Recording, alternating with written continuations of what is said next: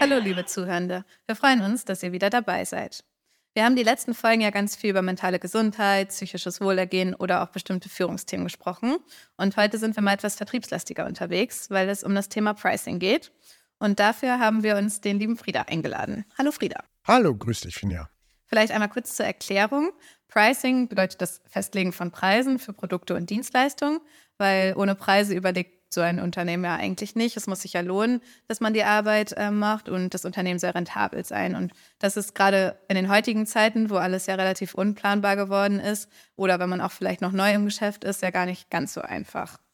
Wie geht man denn so vor im Pricing, Frieda? Gibt es bestimmte Strategien oder beobachtet man einfach den Markt und dann entscheidet man nach Bauchgefühl, welchen Preis man denn so festlegen möchte?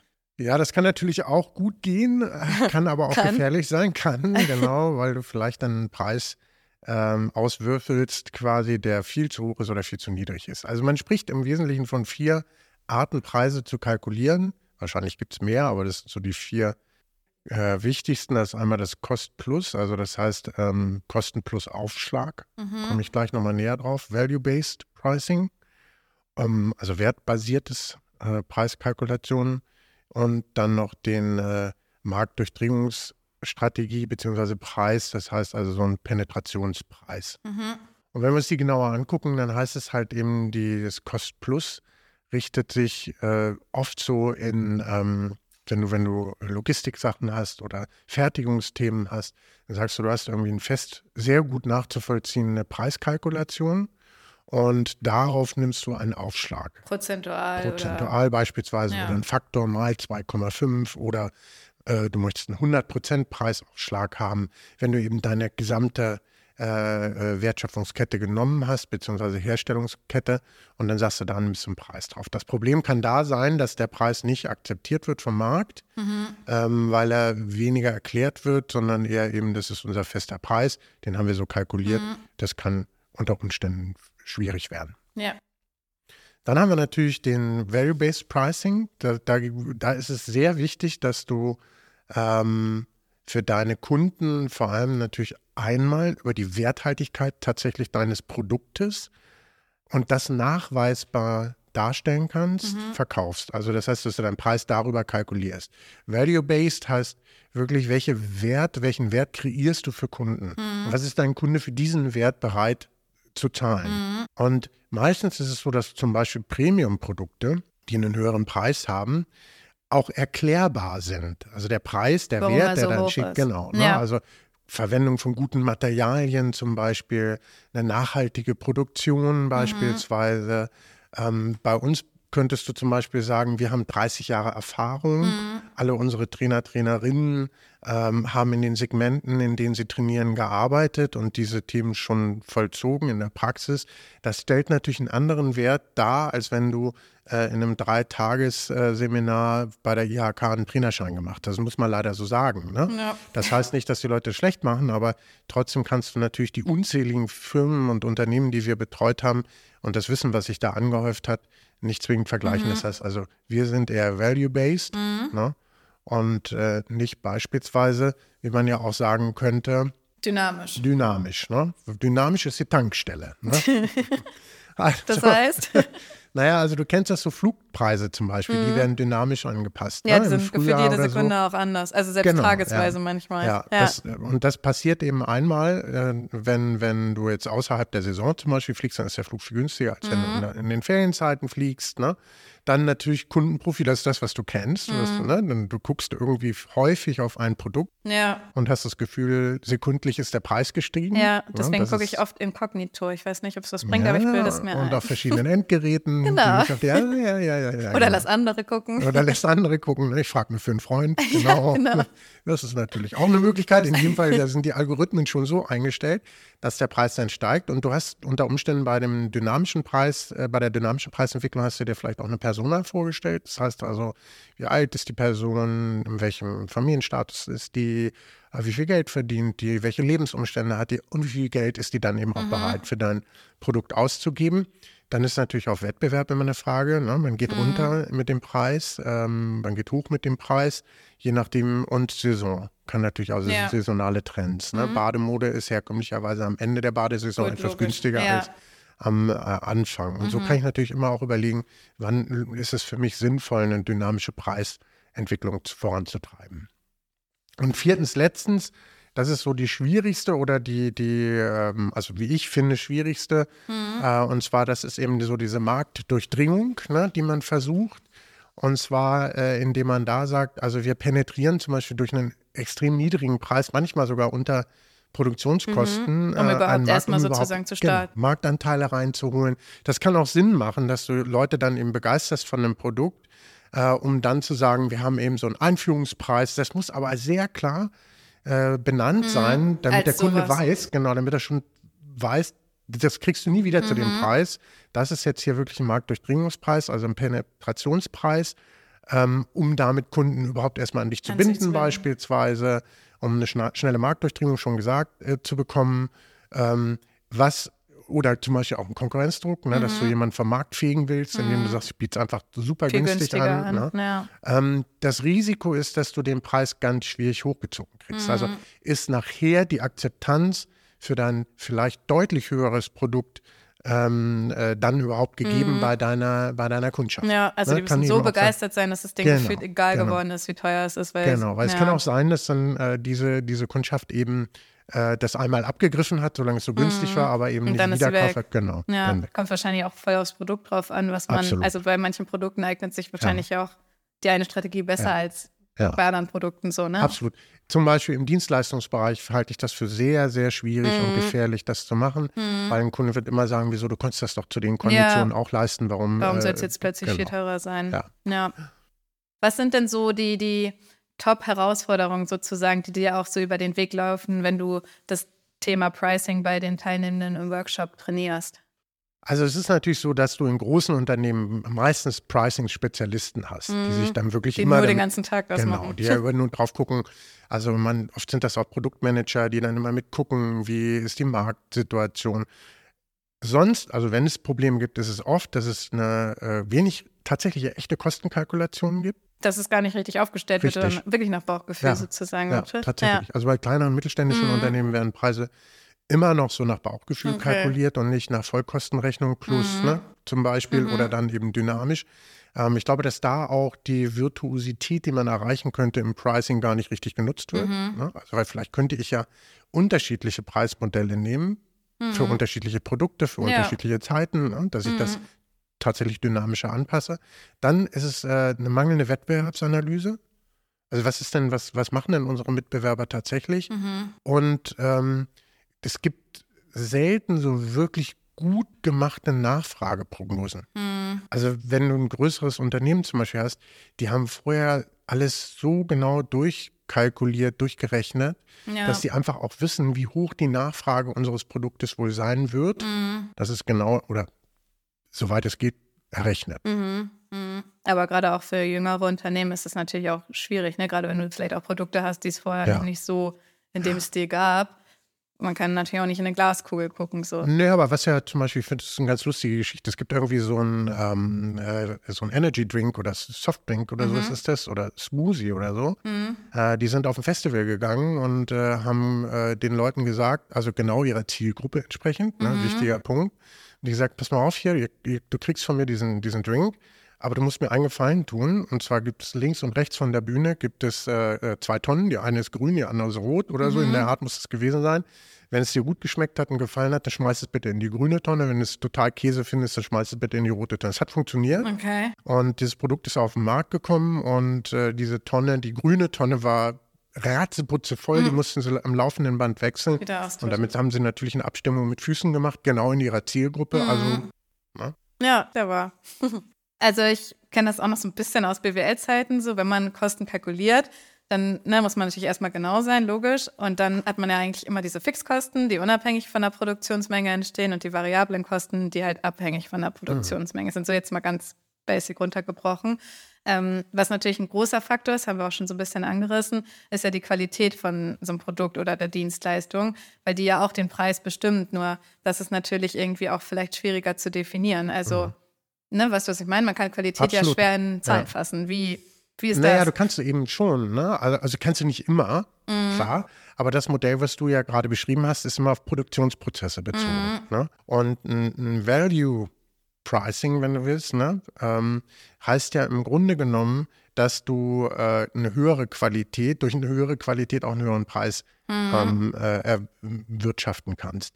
Und das kannst du eben schon, indem du die Materialien, die du Okay, ja, einsetzt, ne? wo produzierst du zum Beispiel, ne? ähm, nimm mal zum Beispiel äh, ein Thema, äh, wo, was, was wir alle kennen, ähm, wenn du auf dem Land lebst und du hast einen guten Bauern in der Gegend, wo du weißt, wie der sein Vieh aufzieht, dann Ja. weißt du auch, wenn du bei dem ein Stück Fleisch kaufst, dass das deutlich teurer ist, als wenn du es im Supermarkt kaufst, beispielsweise. Und viele Leute, und da kommt auch wieder dazu, wer ist deine Kundschaft? Ne? Ist die da ansässig, wo du das verkaufst? Ne? Ja. Und der Bauer weiß im ländlichen Raum, na, kann er sich überlegen, wer wohnt denn da so drumherum? Sind die Leute bereit, für bessere Qualität an Essen auch mehr zu bezahlen? Ja. Und dann kriegt er den Preis durchgesetzt und äh, äh, kann dann eben auch entsprechend seine Produkte anbieten. Und das ist jetzt vielleicht ein Mini-Beispiel, Ja, äh, aber, das ist sehr, sehr gut nachvollziehbar. Mhm. Und so kannst du das eben mit Stoffen, Materialien, Menschen, qualifizierten Menschen beispielsweise, Mhm. Ja. wenn du die Dienst- eine, eine Leistung im Wissenschaftskontext einkaufst, Mhm. äh, bei jemandem, der immer wirklich auf der absoluten Höhe der wissenschaftlichen Erkenntnisse arbeitet, der sich in diesem Kontext und damit ein extremes Expertenwissen hat, dann kann es halt auch sein, dass das ein bisschen teurer ist, als wenn du im Ingenieursbüro nebenan Mhm. ähm, äh, einkaufst, die, die aber unter Umständen vielleicht auch die zweitbeste Lösung Ja. repräsentieren können, weil sie die beste Lösung äh, äh, die gar nicht nicht, halt leisten kennen, können, ne? sozusagen. Oder nicht ja, können. oder nicht kennen, genau. Ja, aber ich glaube, da ist halt auch wieder ganz wichtig, diese Kommunikation auch zu den Kunden. Also, dass die halt Definitiv. auch überhaupt wissen, warum der Preis jetzt höher ist. Also, dass die wahrgenommene Qualität dann halt auch darin wiedergespiegelt wird, so.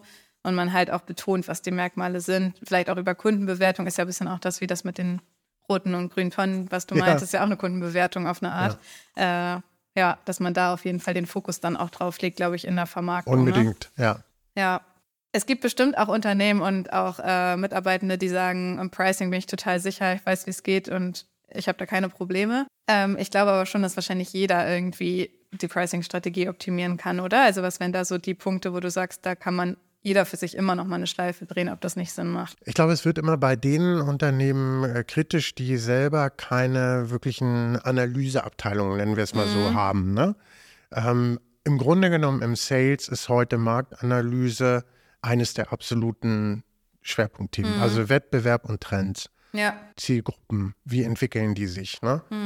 Zielgruppen würde zum Beispiel dann auch wieder bedeuten, dass man eben Kundenfeedback äh, einholt. Ne? Und äh, das machen viele auch nicht, weil sie Angst haben, dann eine schlechte Botschaft zu bekommen, nämlich dass ihr Preis tatsächlich. Und wenn sie es nicht gehört haben, dann wissen sie es Genau. nicht und dann existiert es auch nicht. Gleichzeitig entwickeln sich Märkte so dynamisch und auch so ambivalent momentan, man, na, dass, dass manche Sachen werden teurer eingekauft, wo man es unter Umständen gar nicht gedacht hätte, dass das so kommen wird, aufgrund unserer Situation, Situation, sozusagen. also Weltsituation, wenn man so will. Und andere Produkte fallen komplett nach hinten runter.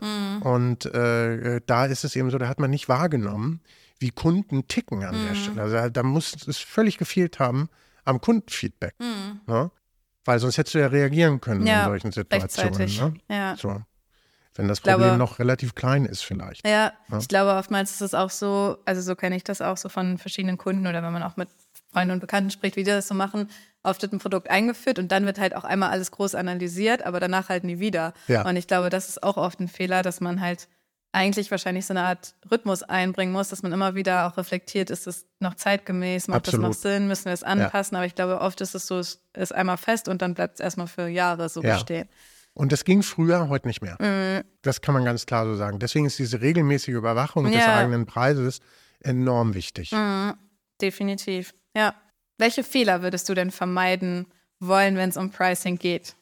Also der erste ist immer der Klassiker, dass man nicht genügend an sein eigenes Produkt, seine eigene Dienstleistung glaubt und zu niedrig vom Preis einsteigt.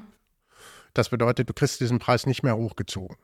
Weil, also da sind die Menschen so preissensibel, Ja. Deswegen wäre da also die Vermeiden von zu niedrigen Preisen. Dann eine Intransparenz bei der Preisgestaltung, halte ich für ganz wichtig, wenn du nicht weißt, warum du das bezahlen sollst und das nicht nachhaltig in irgendeiner Form nachgewiesen ist, nicht so. kommuniziert ist, mhm. zahlst es halt nicht. Ja. ja. Es sei denn, ein Produkt ist so enorm etabliert, mhm. ja, also hat schon eine hundertjährige Geschichte und es wird überhaupt nicht mehr in Frage gestellt, ja. ob das Produkt diesen, mhm. diesem Premium-Qualitätsstandards äh, äh, ähm, gemäß ist. Und dann ist natürlich die andere Sache, das ist genau das Gegenteil, die übermäßige Preisanpassung. Also Leute im Grunde genommen durch zu hohe Preisanpassungen zu überfordern. Mhm. Ähm, äh, oder, also da, da wäre es zum Beispiel so, wenn du zu viel verlangst, ähm, in zu kurzer Zeit, dann überfordert das Kunden. Mhm. Ne? Also lieber Stück für Stück sozusagen. Was uns alle so stört, ist, ähm, du kriegst eine, eine, gleich große Packung, aber es ist weniger drin zum Beispiel. Ja. Das ist sowas. Das besser. war jetzt auch oft nach der, in der Krise sozusagen, ne? dass genau. viele dann so getan ja. haben, als ist alles gleich geblieben, dabei hat sich halt gar nichts Menge, verändert. Die Menge hat sich vor allem reduziert. Genau, Preis ist also, gleich ja. geblieben, aber Menge hat genau. sich reduziert. Und so ist Verarschung. Das ja. sehen Leute natürlich dann. Mhm. Wenn sich das erstmal rumspricht, dann ist es dann schlecht. Okay, ähm, das Thema Transparenz, da ist mir noch gerade eingefallen, es gibt ja einmal das Thema Transparenz nach außen, also ne, was du gerade erzählt hast, und dann ist ja aber auch interne Transparenz vielleicht nochmal ein Punkt, der für viele relevant sein könnte. Also ich finde hier zum Beispiel bei uns bei Frieda Barth, das ist ja super transparent. Jeder kann sehen, welche Umsätze wir generiert haben, wie die Tagessätze sind, wie die Kundengeschäfte laufen. Also das ist ja irgendwie für alle offensichtlich sozusagen. Aber ich kenne das auch so, dass es halt sehr, sehr geheim gehalten wird. Mhm. Und da wollte ich nochmal wissen, warum, also ob es einen Grund dafür gibt, dass wir es so machen oder ob sich das einfach so durch die Zeit entwickelt hat, wie da so deine Meinung zu ist. Also entscheidend ist ja auch, dass äh, hier Transparenz ist, wie wir kalkulieren. Also man kann sehen, was ist die Marge oder mhm. was ist der Gewinn. Mhm. Und ich glaube, das ist oft so noch so ein sehr Oldschool-Denken, ne, zu sagen, wir, wir sagen nicht, wie viel Gewinn wir machen, ja. weil sonst können die Begehrlichkeiten ins Unermessliche steigen. Mhm. bei, den Mitarbeitenden. bei den Mitarbeitenden. Ja. Das ist wieder eine Entmündigung der Mitarbeitenden, weil ähm, ich weiß, was ich in meinem Bereich für ein Gehalt verdienen kann. Mhm. Wenn das fein ist, wenn die Rahmenbedingungen stehen, dann bin ich auch fein damit, wenn die Firma Gewinn erwirtschaftet. Ja. So, also glaube ich jedenfalls. Mhm. Und äh, wie sollst du wirklich gut zu einem Wert beitragen, wenn du gar nicht weißt, was deine Arbeitszeit, deine, dein, dein, dein Input, mhm. das, was du reinbringst, ähm, wenn du den gar nicht bemessen kannst. Mhm. Also du kannst weder stolz darauf sein, wie viel du zum Ergebnis beiträgst, ja. noch kannst du eine Kosten, ein Kostenbewusstsein haben darüber, wie viel Geld du vielleicht auch mit einer Arbeit äh, verbrennst, gerade wenn mhm. du sie mhm. zu viel machst ja. oder eben nicht gut machst. Ne? Mhm. Und äh, ich glaube, dass alle Menschen da äh, selbstbewusst genug sind und selbst klar genug sind zu sagen, okay, hier muss ich ein bisschen aufpassen. Also hier laufen wir einfach raus. Das mhm. wird, kostet zu viel, wenn wir jetzt hier irgendwie mit fünf Mann die ganze Zeit zusammen äh, mhm. äh, klucken und über ein Thema sprechen. Ja. Gleichzeitig weißt du, dass wir da komplett großzügig sind und das nie limitieren. Mhm. Aber genau aus dem Grund, weil wir sagen, dadurch, dass wir so eine Transparenz haben, denkt da auch jeder verantwortungsbewusst mhm. mit. Das ist ein Prozess, das ist nicht immer so und mhm. das ist auch mhm. nicht immer so gewesen, aber das ist natürlich eine Entwicklung, äh, äh, von der ich glaube, dass zumindest mittelständische Unternehmen profitieren, ja, ne? profitieren und ja. das äh, wichtig ist. Ja, weil ich glaube auch die Mitarbeitenden fühlen sich dadurch viel mehr wertgeschätzt, weil ihnen ja auch Vertrauen entgegengebracht Absolut. wird. Also ja. Ne, und jeder unterschreibt irgendwie in jedem Unternehmen am Anfang so eine Verschwiegenheitsklausel. Also, also ja. was soll derjenige ja. damit tun? Also mit den Preisen ja. oder was auch immer. Und wenn er die Grundlagen der Mathematik versteht, kann er sich ein bisschen auch vielleicht dann sogar älter ne? rechnen. Ja, das stimmt. Ja. Okay, vielleicht hast du abschließend nochmal so die, die vier wichtigsten Tipps, also vier oder drei oder wie viel auch immer, um äh, so die Pricing-Strategien von Unternehmen zu verbessern. Also es sind tatsächlich vier. Ich weiß gar nicht, wie, woher du es wusstest. Überraschung. Ja. Also, das ist einmal natürlich die sorgfältige Planung. Das ist erstmal die Basis, mhm. ne? ganz grundsätzlich. Dann, und das bedeutet eben ähm, wirklich Marktanalysen machen. Dann regelmäßige Überprüfung und Anpassung der Preisstrategie. Das muss heute zügiger äh, und häufiger passieren, weil das manchmal das Zünglein an der Waage sein kann. Ähm, dann ich glaube, sehr wichtig ist die Einbeziehung der Kundenperspektive. Mhm.